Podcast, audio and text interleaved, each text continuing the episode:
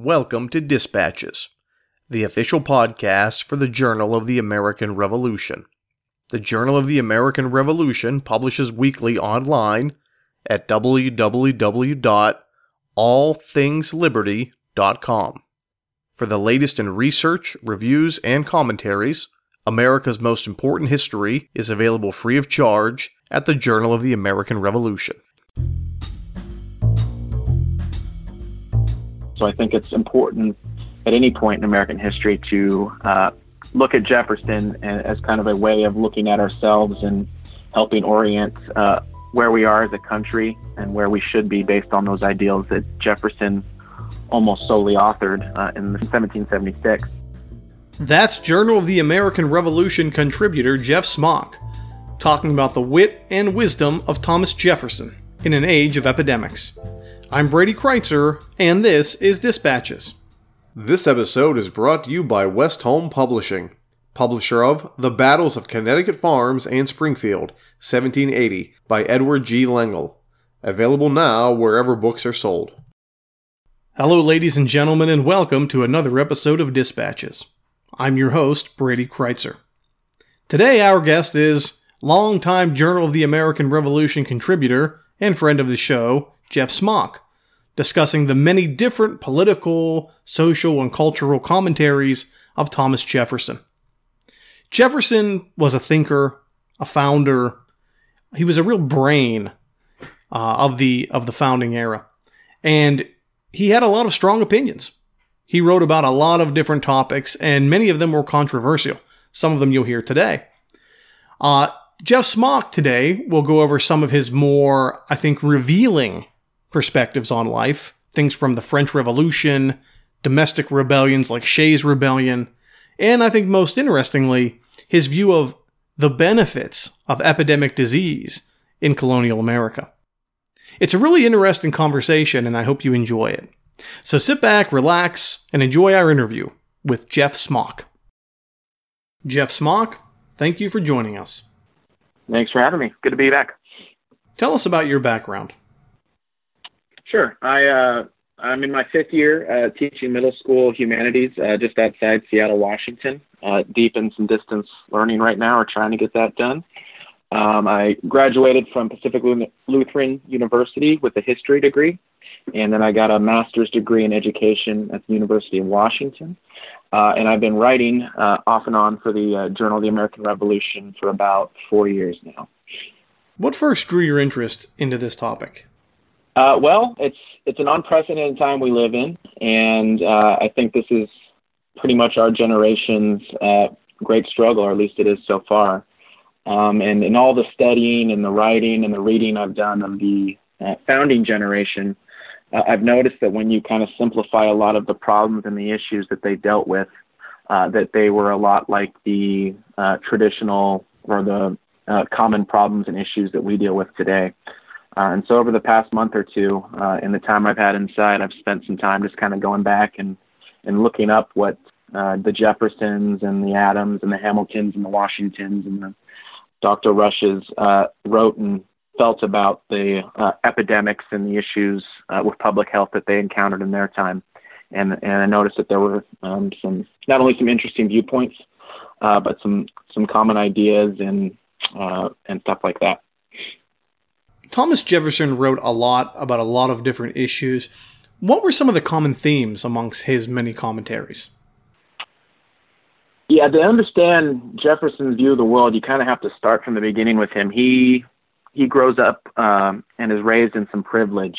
Uh, he has access, uh, much more access than the average person would back then, to to books, uh, to to learned opinion at that time, to education uh, and he has the leisure uh, to spend a lot of time reading. And this is a time in uh, Western history where uh, it's deep and right in the middle of the Enlightenment, and there are new ideas that are challenging old ways of thinking and old sources of authority.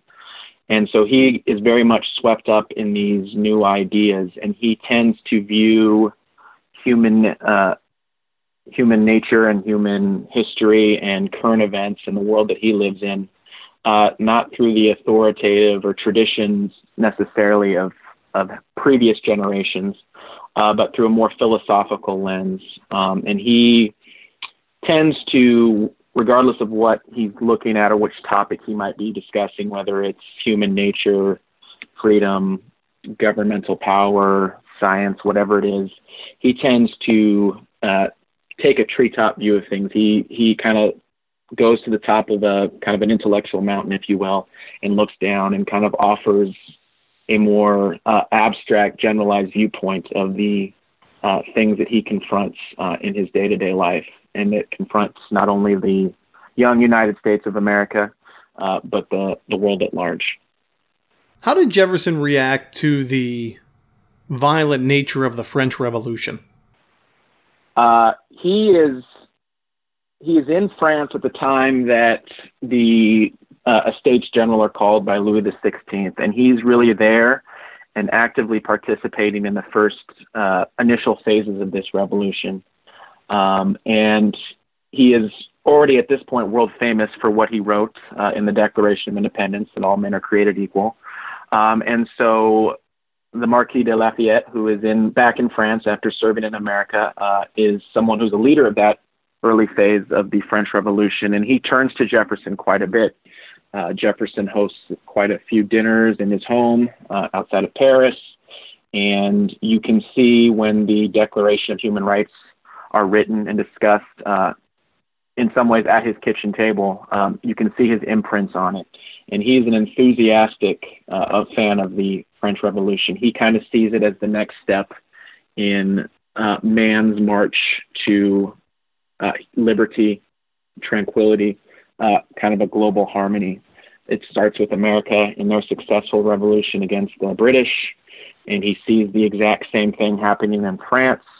Uh, when they write the Constitution of 1789, uh, I think, um, and you see a lot of the similar elements in their plan for government and human rights as you do in America's first Declaration of Independence and then the Articles of Confederation. And he's uh, he is certain uh, up until the point where he leaves, and even point in time where he comes back to, to America to serve as George Washington Secretary of State, uh, that there is no stopping uh, the cause of liberty in France. They're not going to backtrack. Uh, and everything he sees or views from afar when he's back in America, uh, he kind of filters in a way that doesn't allow him to question that that certainty that that France uh, is the next step in human freedom, and it takes quite a while for him to eventually admit that uh, what is happening in France through the reign of terror, through all of the coups, uh, from the Girondins to the Jacobins uh, and so forth. Uh, he doesn't really lose his rosy view of that, what's happening over there until uh, Napoleon uh, comes to power and rules as more of an absolute monarch akin to the ancient regime that came before. And only then does he really turn against what's happening in France. Perhaps more domestically, uh, what did Jefferson say about Shays' rebellion? Yeah, he's not in America at the time. Um, he, after he writes the Declaration of Independence, he almost immediately uh, leaves continent, the Continental Congress and goes back to Virginia. And he has a stint as the governor of Virginia uh, that is uh, controversial to say the least. Virginia is invaded by a British army uh, Jefferson is sent fleeing from his home in Monticello, while all the British uh, cavalry is riding up the hill to Monticello. He's riding down on the other side. And there are rumors or whispers or insinuations that he's a coward, that he basically uh, tucks and runs. Uh, and then a few years later, his wife dies. And so the late 1770s, early 1780s are not a good time for Jefferson. So he jumps at the chance to sail across the Atlantic and serve as uh, the American minister uh, to at that time the court of King Louis XVI. And so he, he views or hears about Shays' rebellion from thousands of miles across the sea, uh, which isn't a problem for him because, uh, as I mentioned earlier, he tends to view things from a, uh, an intellectual or emotional distance. And while everyone else back in America, George Washington, John Adams, Hamilton, even uh, Madison, are kind of freaking out about what's happening, they're seeing law uh, being completely disregarded by many of the men who had fought as soldiers in Washington's army, and they're seeing the legal authorities in Massachusetts and elsewhere unable to do anything about it. The economy's collapsing. There's no currency.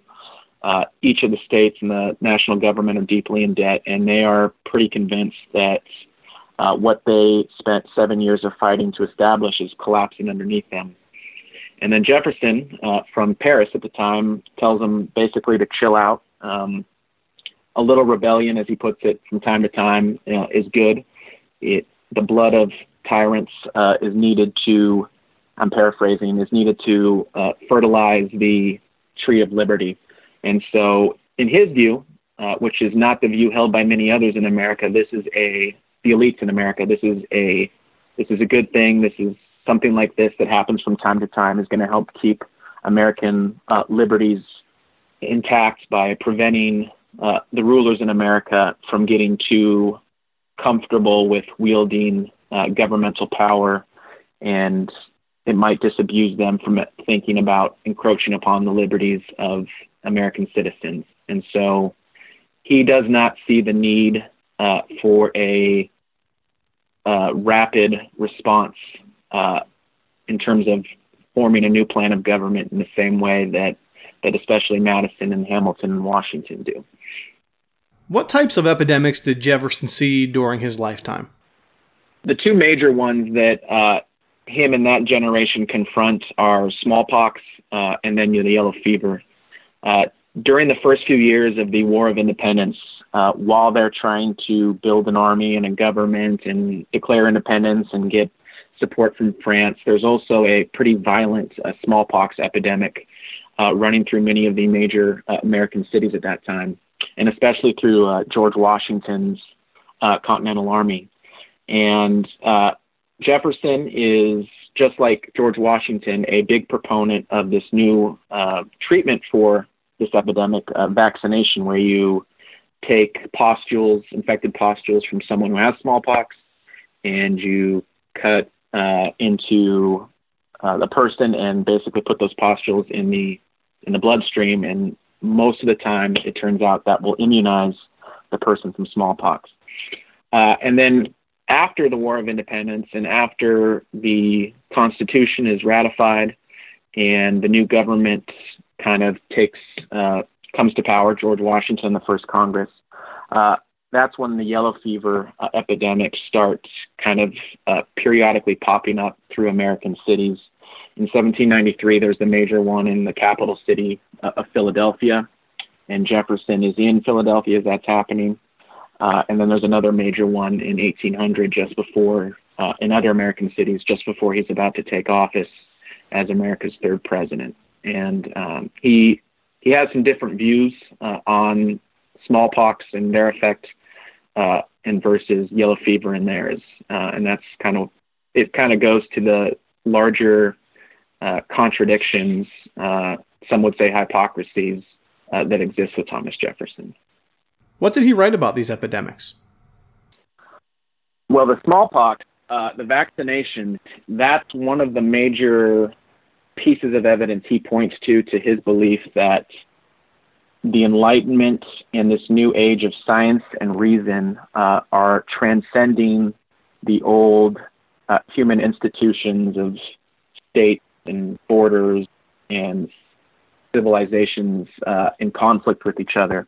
Uh, he basically sees a republic of science kind of growing up, and you have these different groups of people in different countries, whether it's Britain, France, uh, the German states, and they're corresponding with each other and jefferson's part of this correspondence and they're sharing their experiments their findings and he points to the discoveries that have to do with vaccination as i mentioned earlier as proof that this new age of science and reason is delivering uh, humankind basically into a millennial type state where the old uh, traditions the old prejudices uh, the old superstitions are crumbling before reason and science and light.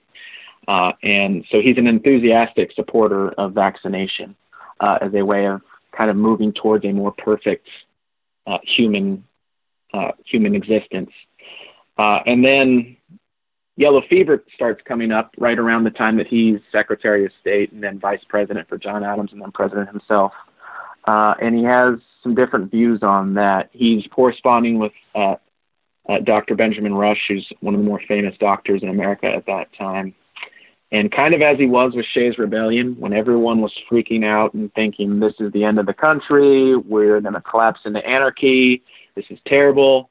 And he was like, no, it's okay. We need these kinds of things to stay healthy. Uh, he has kind of the same viewpoint with yellow fever. Everyone else thinks it's this terrible thing. People are dying. Those who can afford to leave the city are leaving the city. Those who can't are kind of stuck in their homes. Um, it's a disease that kills people in a matter of days. It just kind of comes, and then you've got it, and you're and you can be dead within two or three days. Uh, and it's this really horrible experience. And once again, uh, writing from a distance, uh, Jefferson basically says, "Chill out. Uh, this is actually a good thing because these epidemics, like yellow fever, uh, will force people uh, to flee from cities permanently." And he views cities, large cities especially, as basically cesspools of corruption.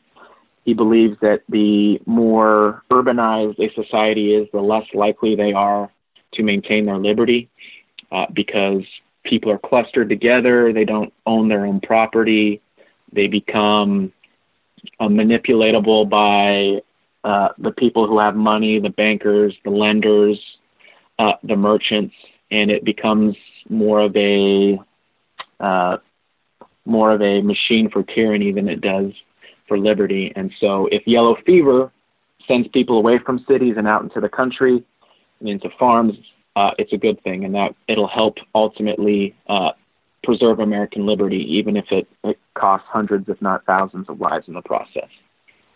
Jefferson believed that epidemics were ultimately a positive thing because they discouraged the growth of cities. Why did he feel this way? Sure. Uh, his antagonism towards cities uh, is uh, is reinforced in two ways. He he's in the Piedmont, kind of the Tidewater area of Virginia. He grows up on a plantation system, like a plantation house. He's someone who likes his privacy, who recoils from uh, being confined in large groups or large settings. Uh, he just personally uh, his personality is not conducive towards uh, urban settings, and so that part alone uh, helps kind of color his views, his negative views towards cities. And then through his study of a lot of the uh, political science tracks of the time, uh, the histories, uh, he tends to view uh, terms in a more classical sense, a classical Roman sense, where uh, those who had the greatest liberty and when liberty was the strongest is when people, uh, men, owned their own tracts of land, their own farms. They controlled their own destiny. They weren't owned or told what to do by anyone. They were independent. And that independence led to preserving uh, liberty among the populace. And then this is only further reinforced uh, in his time in Europe when he's serving in the as a diplomat in France, and he is urban, at, or excuse me, Europe at this time is is very uh, uh, overpopulated. They're confined to cities, and there he sees basically the same corruptions he warns about uh, happening in American cities. He sees proof of this in Europe, where everybody is living in slums. They're controlled by slumlords. They don't own their own land. They're not in control of their own lives. They're dependent on others to give them food uh, and a living, and that is why that is the, basically the main reason he sees why uh, liberty in Europe is so much further behind than it is in the New World in America. And so his one of his lifelong fears, especially as he after he leaves office and moves into retirement at Monticello, is that Americans will move not westward onto uh, the vast open spaces and start their own farms, but eastward into cities, and that they'll become clustered with each other, and then they'll fall prey to the manipulations and the control of of money men like Hamilton and his uh, arch Federalist friends who control all the levers of wealth, who own most of the property, and have the lower residents in the city basically serving at their beck and call. And so yellow fever uh, is one of the antidotes he sees to preventing this from happening. It, it basically boils down to the to the traditional Hamilton urban versus Jefferson rural uh, dichotomy uh, that that has become so uh, famous. Why do Jefferson's views still matter? Well, uh, there's several reasons. I think Jefferson has always been, uh, before the, the COVID 19 outbreak these days, kind of a microcosm of America, the United States uh, at large. A lot of the ideals, but also the contradictions, the hypocrisies with slavery and race relations and stuff like that. So I think it's important at any point in American history to uh, look at Jefferson as kind of a way of looking at ourselves and helping orient uh, where we are as a country and where we should be based on those ideals that Jefferson almost solely authored uh, in the 17 uh, in 1776. Uh, but I also think that he matters because he's kind of a uh, he's kind of a prophet for I think a, a post-COVID uh, a deurbanized America. If you look at the newspapers and you watch the news a lot these days, as a lot of us are, you're seeing a lot of discussions about what America uh, after this epidemic is going to look like. And a lot of that discussion is are cities going to be, are people going to flee cities and go back into the suburbs? And Jefferson, uh, as he's talking about the yellow fever, uh, is also uh, discussing plans with some of his correspondents about what a more healthy American society might look like. He is a, in his later years, he's a huge proponent of a ward republic system uh, which are basically uh, the kind of the pre-vision of suburban America, what that looks like today, where you have people living uh, and spread out. They have their own land uh, and they control their own land, and then they get together in these uh, kind of blocked out townships and participate in local democracy and make most of their decisions. Uh, and he sees that as the way of not only preserving American liberty, but also preventing uh, further outbreaks of, of yellow fever at his time. And I think that has some wisdom and some insight into what we might be discussing as a, as a civilization, as a, a country, as we move forward and trying to figure out uh, what life is going to look like for us or should look like for us uh, in this uh, post COVID world. I, I, don't think that, I wouldn't say that Jefferson has necessarily the answers for us, uh, but I do think he has some insights that we would uh, do well to to take heed of and pay attention to and, and, and add to our national dialogue. Geoff Smock, thank you for joining us. Pleasure to be here. The music played in this episode included works by Kevin MacLeod and the Sturbridge Colonial Militia. Any unauthorized reproduction or use of this podcast, without the express written permission of the Journal of the American Revolution, is strictly prohibited. For everyone here at Dispatches, I'm Brady Crytzer saying, so long.